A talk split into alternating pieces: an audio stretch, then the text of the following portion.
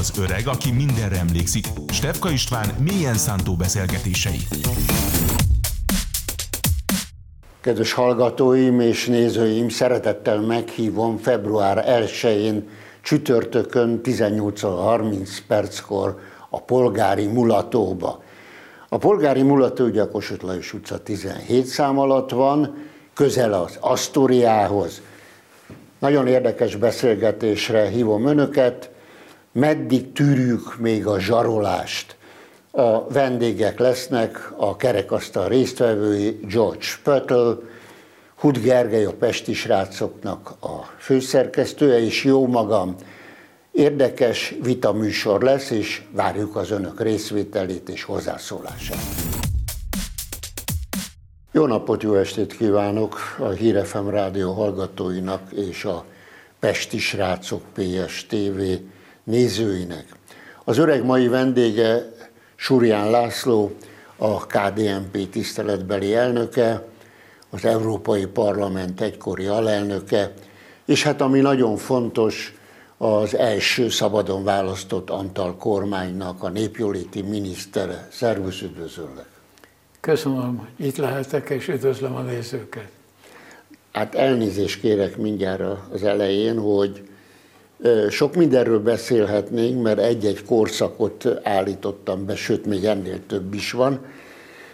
Azért kezdjük mindjárt a, a leglényegesebb kérdések, amelyek téged mindig is foglalkoztattak filozófiailag is, hogy nemrégiben írtál arról, hogy miért nem vagyok liberális, és miért is nem vagy te liberális? Vagy liberális vagy? Azért nem vagyok liberális, mert liberális vagyok, és szeretném a nézőket megnyugtatni, hogy eszemnél vagyok, nem össze-vissza beszélek.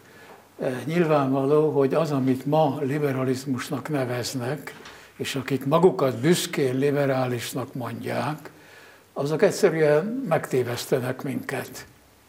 Ha tetszik, hazudnak.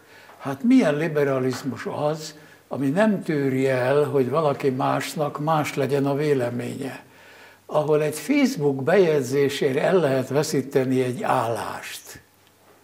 Abban a világban nincs tolerancia. Mondhatom ugye, hogy bocsánat, hogy közbevágok, hogy a pesti srácok, a PSTV nem kerülhet föl már a YouTube-ra, sőt most már Facebookról is kitiltottak minket, holott esküszöm, hogy semmi rosszat nem tettünk, vagy semmi olyat, ami ami a sajtószabadság vagy a szólásszabadság az erkölcsel szemben áll.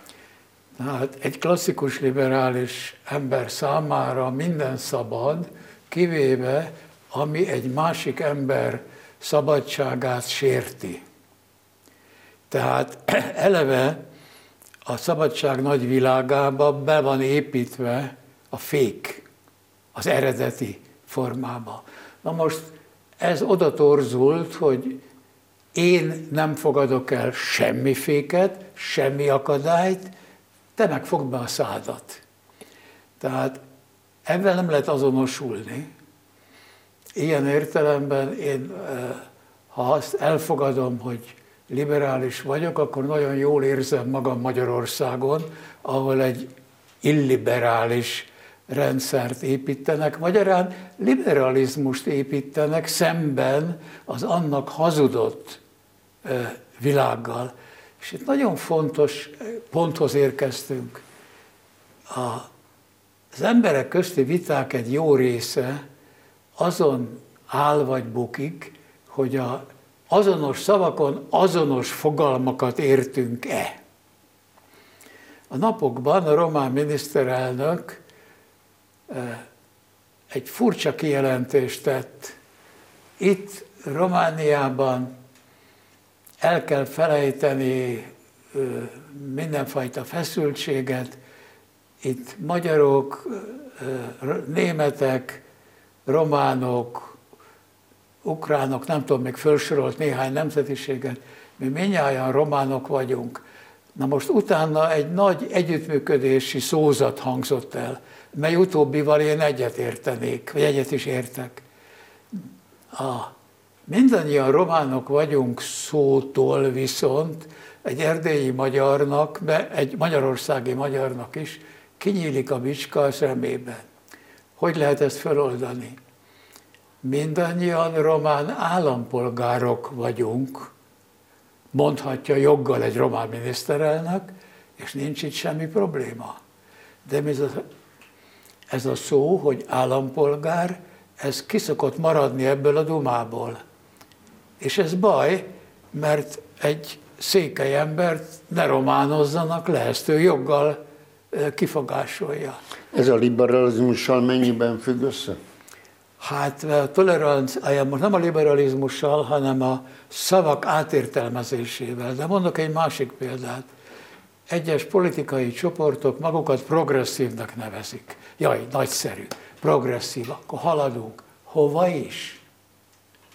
Az én szememben degresszívek, valami ködös múltba süllyednek vissza, és sose mondják meg, hogy innen oda akarunk menni.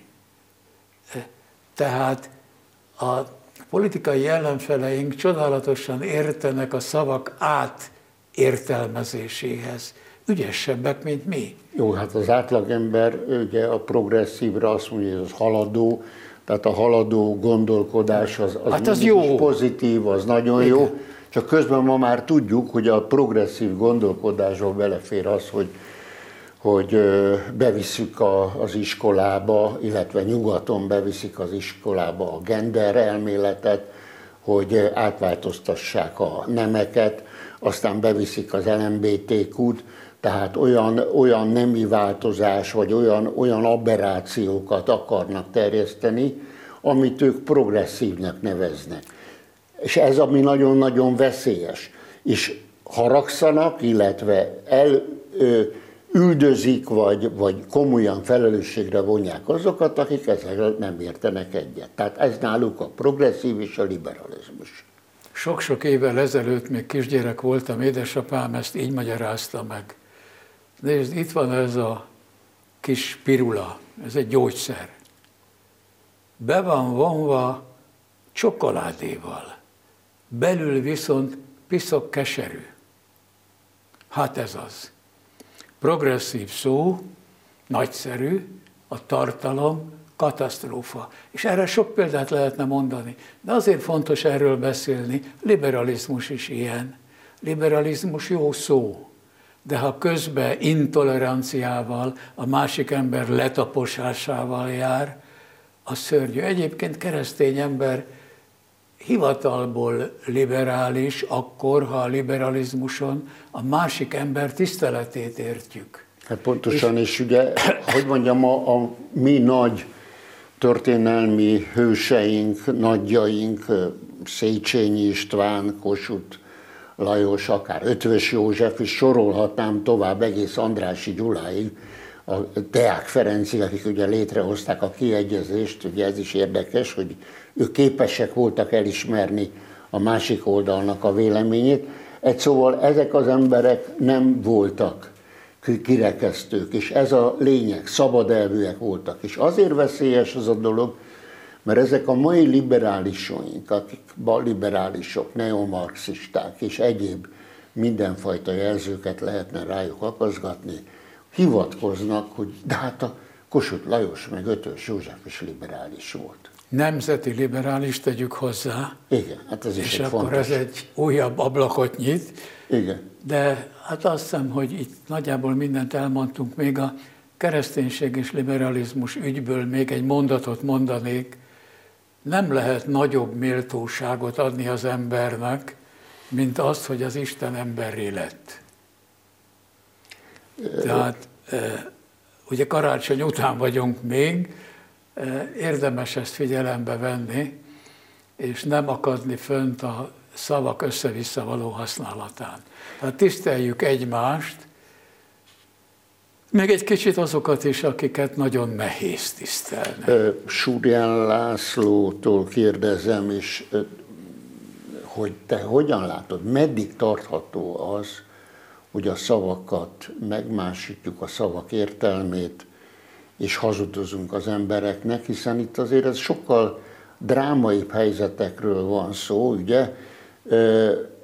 Itt zajlik Európában egy, hogy mondjam, az átlag ember most kezd fellázadni és rájönni, hogy becsapták őket, itt akár csak az agrár nagy sztrájkokra gondolok Berlinben, Párizsban és más országokban, Olaszországban, tehát kezd felnyílni a szemük, mert úgy érzik, hogy becsapják őket. Tehát más mondanak, és más cselekszenek. Tehát a fejük felett milliárdokat lopnak ki a zsebükből. Igen, hát én jós nem vagyok, tehát azt nem tudom megmondani, hogy, hogy meddig fog tartani. Az kétségtelen, hogy egyfajta, ha szabad így mondani, ébredés zajlik Európában, aminek a mozgató rugója tulajdonképpen az érdek, tehát mondjuk a mezőgazdasági dolgozók a traktorjaikkal azért mennek ki az utcára, mert a kormányaik alapvető érdekeiket sértik. A kormányokat más érdekek mozgatják, és itt mindenfajta teóriát is felállíthatunk, hogy egy maga földjén, magától, maga eszével gazdálkodó ember az nehezebb manipulálható és gondolkodik. Egy óriási birtokon, bérmunkában dolgozó ember az ki van szolgáltatva ugye a tulajdonos kényekedvének, magyarán könnyebben kezelhető, nincs szükség ennyi gazdaságra, mondják, mennyivel hatékonyabb egy nagy gazdaság.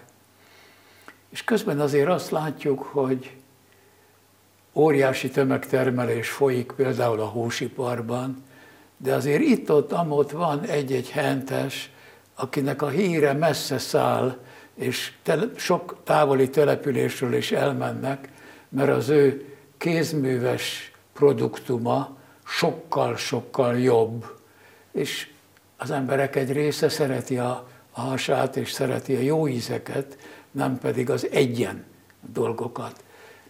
Tehát itt egy másik szál, hogy amit új világot építünk, az régi értékeket próbál eldobni, és talán fölnő egy nemzedék, amelyik azt gondolja, hogy tisztább, kevésbé mérgező, ugye a környezetszennyezés az egy nagy divat, nincs benne E, E-mentesség divatba jött. Igen. Ugye, úgyhogy azt én nem hiszem, hogy ez a gondolat most többségre fog nyáron jutni az Európai Parlamentben, abszolút többségre. Tehát a választásnál. A választáson. Ezt nem gondolom, de hogy jelentősen megerősödik, az egészen biztos. Hát éppen itt vagyunk akkor az Európai Parlamentnél. Ugye te 2004-től 2014-ig Európai Parlament képviselő voltál, sőt ugye Sorján László az Európai Parlament alelnöke is volt.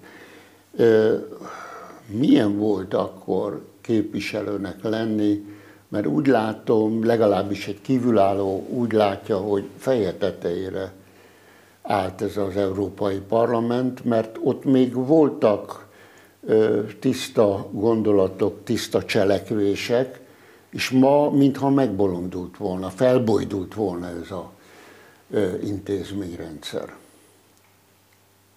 Egyetértek a helyzettel. Én 14-ben azért hagytam abba, nem jelöltettem magam újra, mert úgy ítéltem meg, hogy ehhez nekem már nincs gyomrom.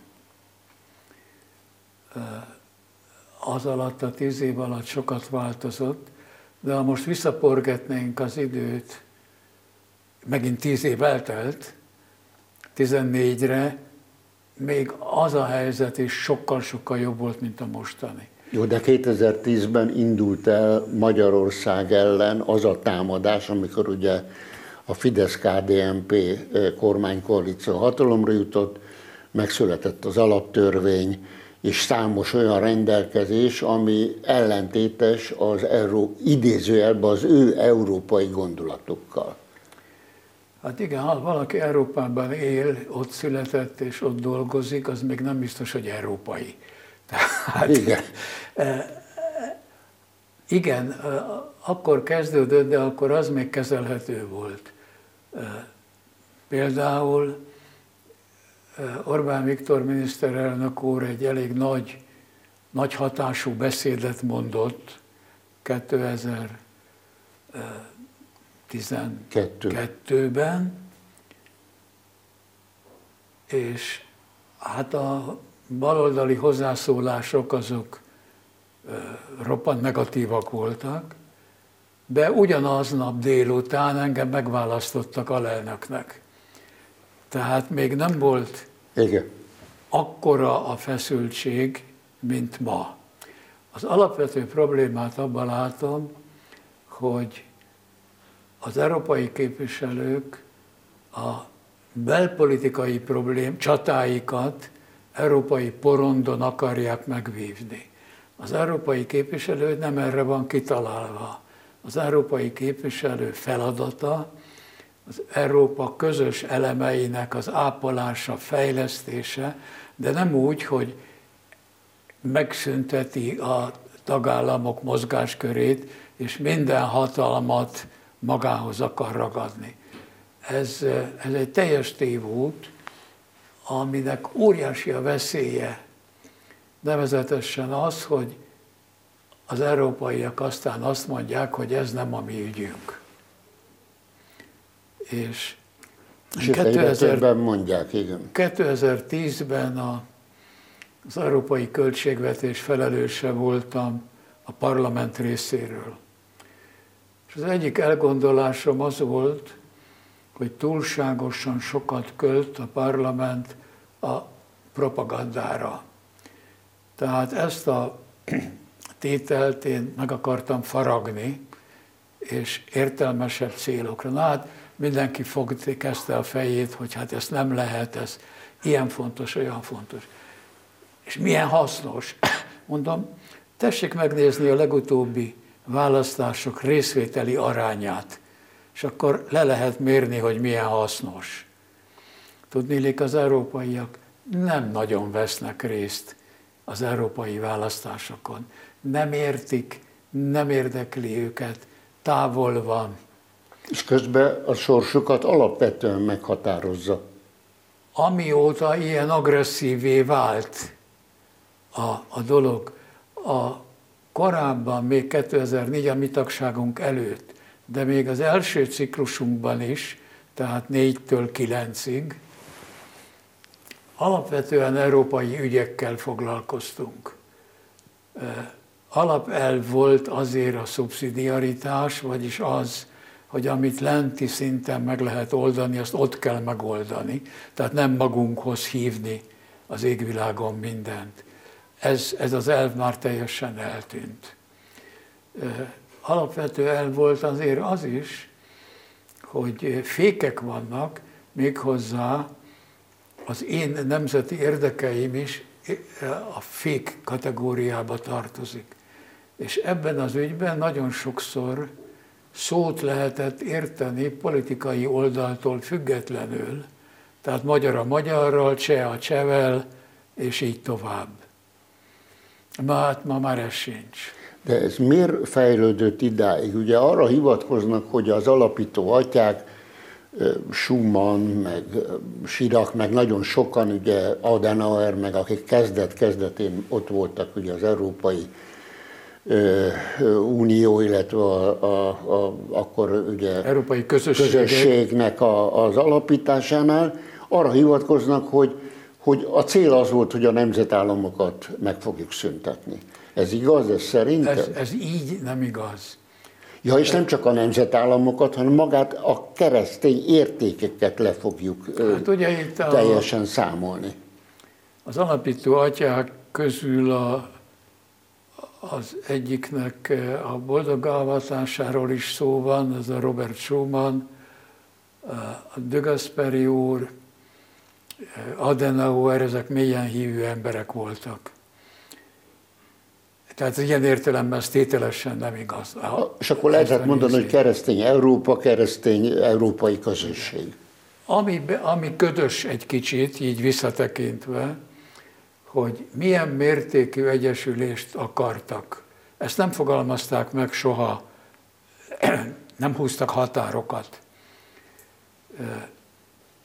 És valóban voltak olyan nézetek, hogy az amerikai Egyesült Államok mintájára Európának is egy nagy, óriási közösségé kell válnia.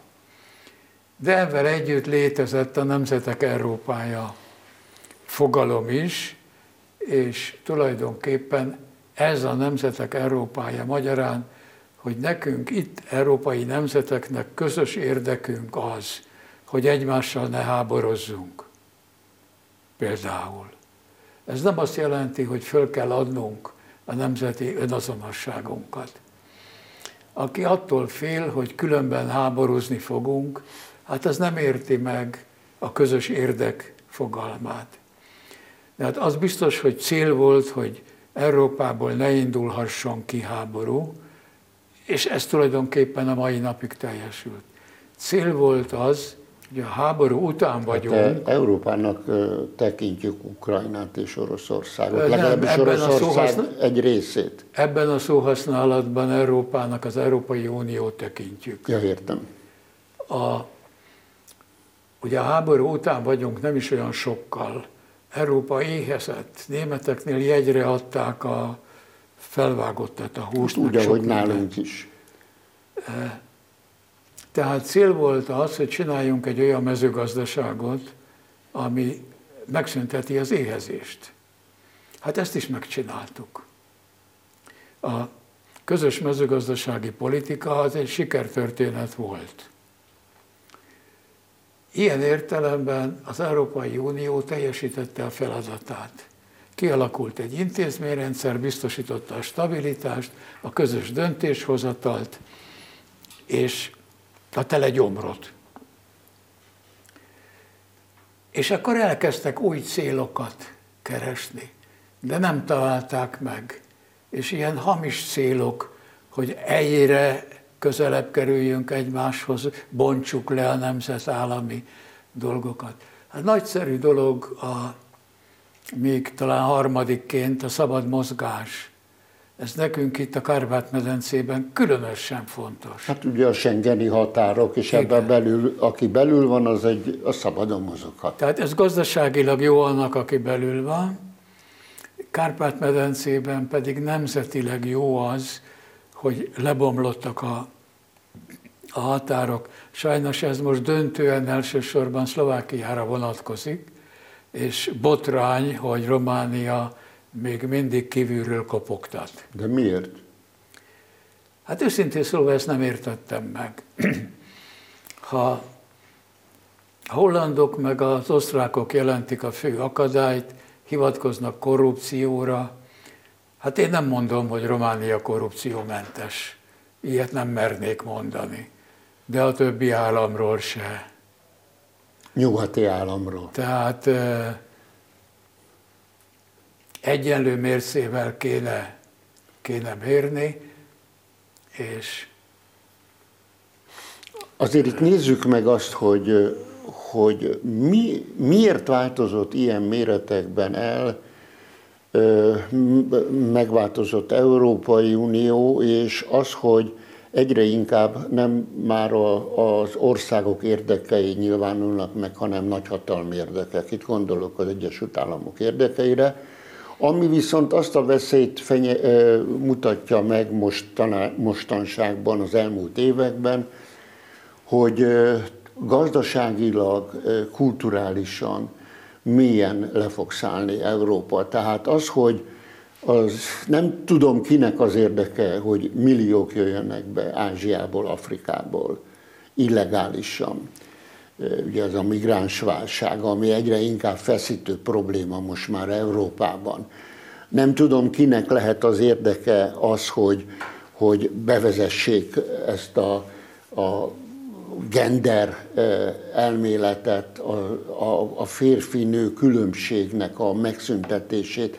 Tehát csomó olyan aberrált és beteges gondolatok kezdenek polgárjogot nyerni és az Európai Unió támogatását megkapni, ami veszélyt hoz Európába, és nem beszélve arról, És ez a harmadik nagy dolog, ugye, te, aki a kereszténydemokrata néppártnak voltál az elnöke, tényleges elnöke, most tiszteletbeli elnöke vagy, hogy megszűnt, üldözik a keresztényeket Európában, karácsonyfát már alig lehet látni, például Brüsszelben a főtéren hatalmas karácsonyfa van, volt, most nem idén, most már évek óta ilyen installációk vannak. Tehát gyakorlatilag a keresztény értékek, a keresztény hagyományok sárba tiprása folyik, sőt most már veszélyes ezt nyíltan hangoztatni. Tehát te hogyan látod, hogy, hogy ez pusztán az európai elitnek a hülyeségén, butaságán vagy pénzéségén múlik, vagy a félelem az Egyesült Államoktól, vagy különböző nagyhatalmi befolyásoktól. Igen, hát szeretném azt kimondani, hogy itt nem európai ügyről van szó. Legalább úgy kell fogalmazni, hogy Észak-Atlanti ügyről. Tehát az Egyesült Államok, Kanada ugyanúgy nyakig benne van ebben a tulajdonképpen balliberális, vók, globalista ébredésben. Igen. Úgy, hogyha ez pusztító hatású, az őket is pusztítja. Ilyen értelemben nem amerikai érdek a hülyeség, mert, mert őket is rohasztja ez a dolog. És hát ez, ez, ez az egyik. Ugyanakkor nem kétséges, hogy az Egyesült Államok számára Európa lehetne versenytárs. Most messzenelőleg nem az. És a saját hibájából nem az, gondolom én. Ugye azért a nagy politikában a létszámok is számítanak. A angolok távozása után is Európa létszáma nagyobb, mint az Egyesült Államoké. Tehát ha helyesen használja a szellemi kapacitását, ami megvan, az anyagi kapacitását, ami szintén nem kicsi, bár az Egyesült Államok e tekintetben erősebb, a adósságát nem számítva, Igen. mert az írott nagyon nagy adósságok vannak. Tehát Európa lehetne versenytárs. Ilyen értelemben ezt a versenytársat szétverni, ezt ez, ez lehet ez történik, amerikai nem? cél, de ez kétségtelenül történik. Tudva Most lehet, hogy, hogy, hogy magukat, maguk sírásói, ezek a, ezek a nyugati miniszterelnökök, vagy pedig a nyugat-európai elit. Tehát ők saját magukat számolnák föl, ezt el tudod képzelni, vagy nem gondolnak a gyerekeikre, unokáikra? Hogy Vannak nekik velük? gyerekeik? Hát igen, ez jó kérdés. Tehát... Össze lehetne számolni, hogy hány miniszterelnöknek van családja. Erre konkrétan nem tudnék felelni, bár hallottam egy olyan dolgot, hogy nem lenne szabad vezető politikust kinevezni valahova, ha nincsenek gyerekei.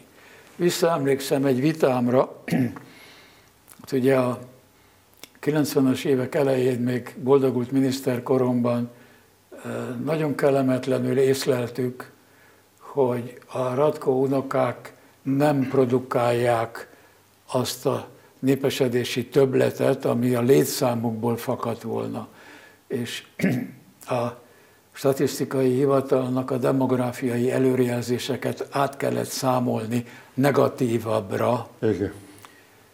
És Hát akkor nagyon törtük a fejünket, hogy mit lehet csinálni, és egy eh, az akkori holland keresztény demokraták elnökével beszélgettem erről. Önállók is hasonló volt a helyzet, bár Ratkó korszakot nem volt. Mi a megoldás? Hát a bevándorlás vágta rá. Egy gyarmattartó állam esetében ez viszonylag érthető magatartást. Nekünk nincs gyarmati hátterünk.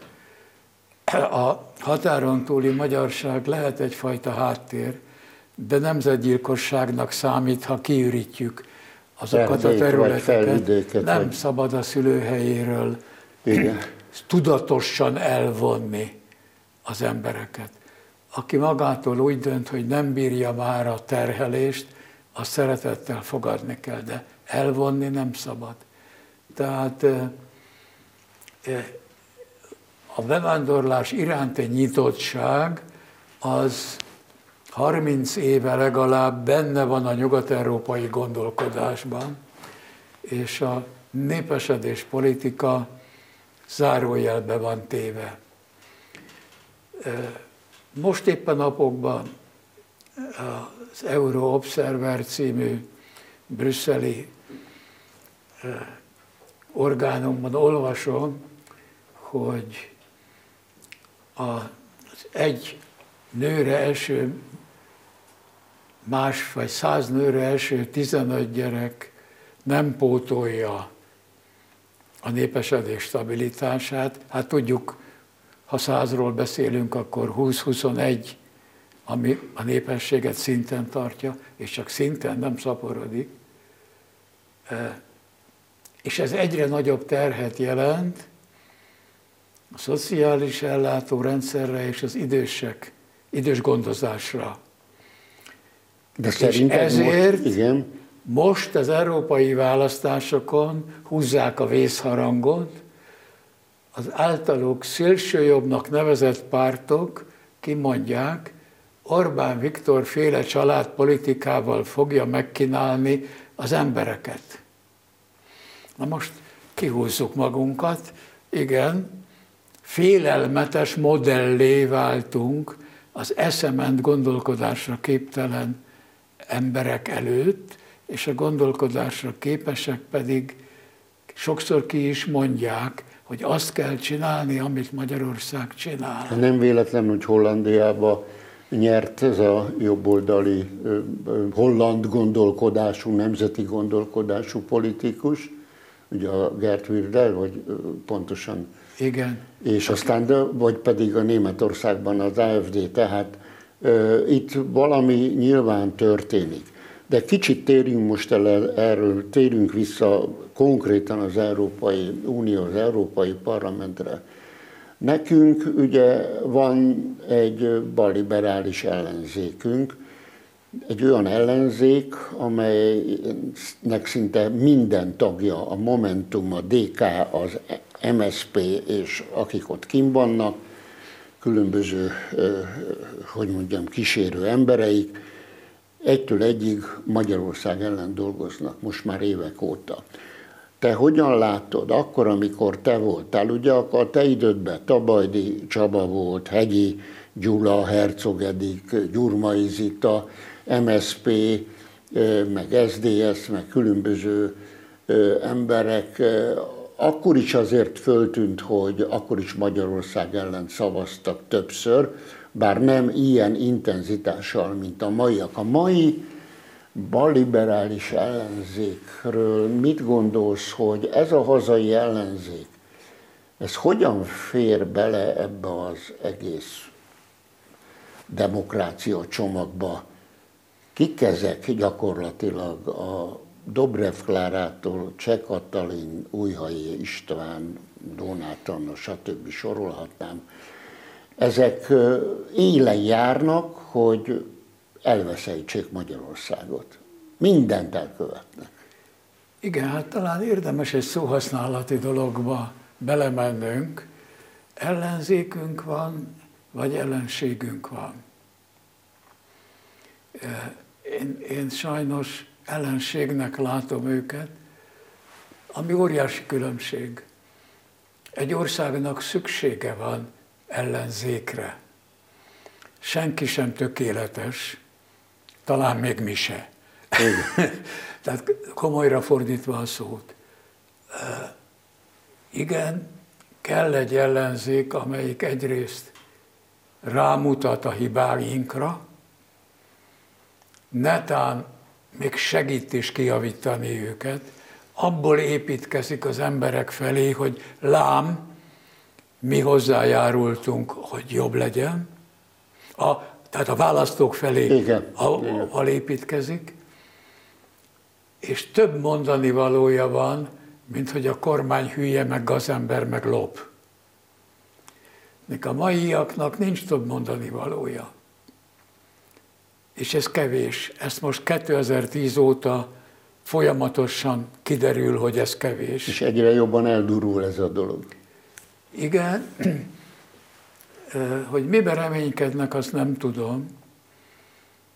Most már van köztük néhány olyan, aki fölismeri, hogy megint építjük az újabb kétharmadot.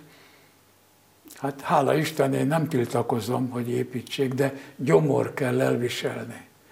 Tehát sokkal jobb lenne egy nemes versenytárs, és sokkal jobb lenne egy olyan versenytárs, aki ha győzne, az nem kergetne engem a kétségbeesésbe. Hogyha arról lenne szó, hogy előttünk egy óriási hegy, meg túl kéne jutni rajta, mi azt gondoljuk, hogy a jobb oldalon van a jó ösvény, amin el tudunk menni, ők meg a bal oldalon mennének át, de a végén átélnénk a túloldalra. Akár így, akár úgy. De nem hát erről ez, van szó ma már. Erről, erről szó sincs, ők csak azt akarják, hogy mi hasra essünk. De hát közben az ország is hasra esik. Hát ez nem számít, szemmel láthatóan, és azt, hogy ezt a csatát, amit itthon számtalanszor elveszítettek, ezt Brüsszelben akarják megnyerni, ez egy nonsens. A, és itt eljutunk arra a pontra, hogy itt tulajdonképpen hogy vannak a pólusok. A, a baloldalon értelmes, valóban progresszív eszméket nem látunk.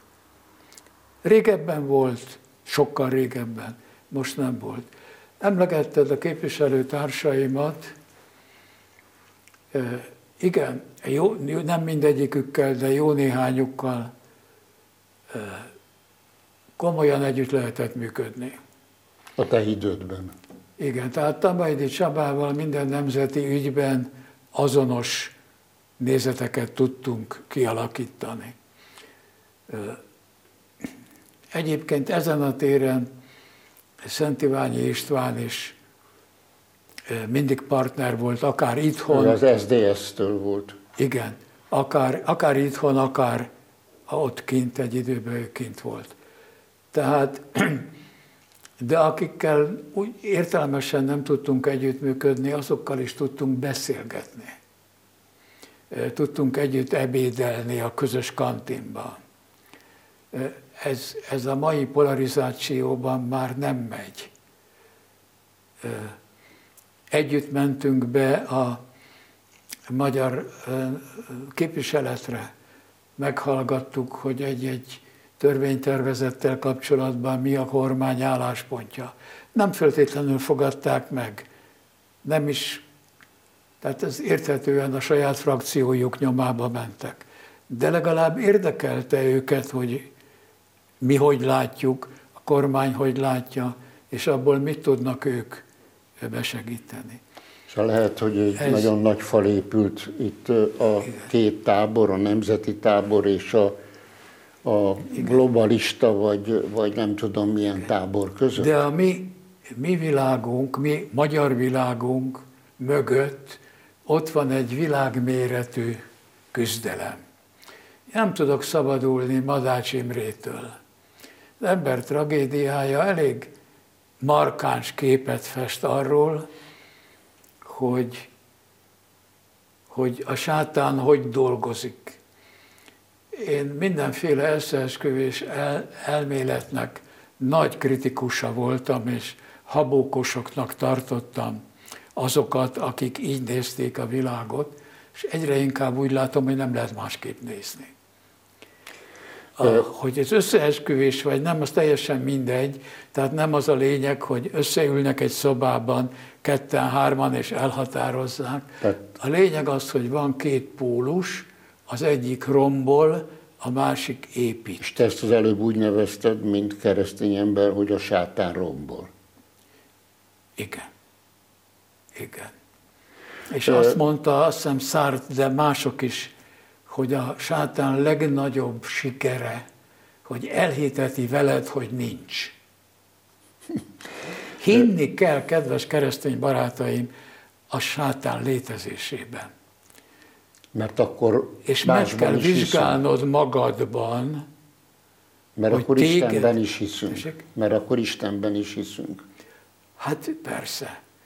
Hát, ha már itt vagyunk, van az evangéliumban egy érdekes jelenet. Jézus tanítványaival átmegy csónakon a Genezáreti tavon, és ott találkozik egy őrültel, akkoriban úgy mondták, hogy ördögszegszálta ember. Ennek nyilván van orvosi természettudományos magyarázata is, de az evangélium azt írja le, hogy ne gyötörj minket, Jézus, tudjuk, hogy ki vagy, az Isten szentje. Nos, a sátán is hisz Istenben. Tudja, hogy létezik. Csak hogy a hit önmagában kevés. Ahhoz cselekedetek is kellenek. Na most nagy merészség azt állítani, hogy én az Isten oldalán vagyok, te meg az ördög oldalán vagy. Minden hiba, amit elkövetek, az rombolja ezt a képet. De valójában a világban mégiscsak a jó és a rossz küzd egymással. Köszönöm szépen Súrján Lászlónak, az Európai Parlament volt alelnökének, a KDNP, a Kereszténydemokrata Néppárt tiszteletbeli elnökének a beszélgetést. Örültem, hogy eljöttél. Minden jót kívánok!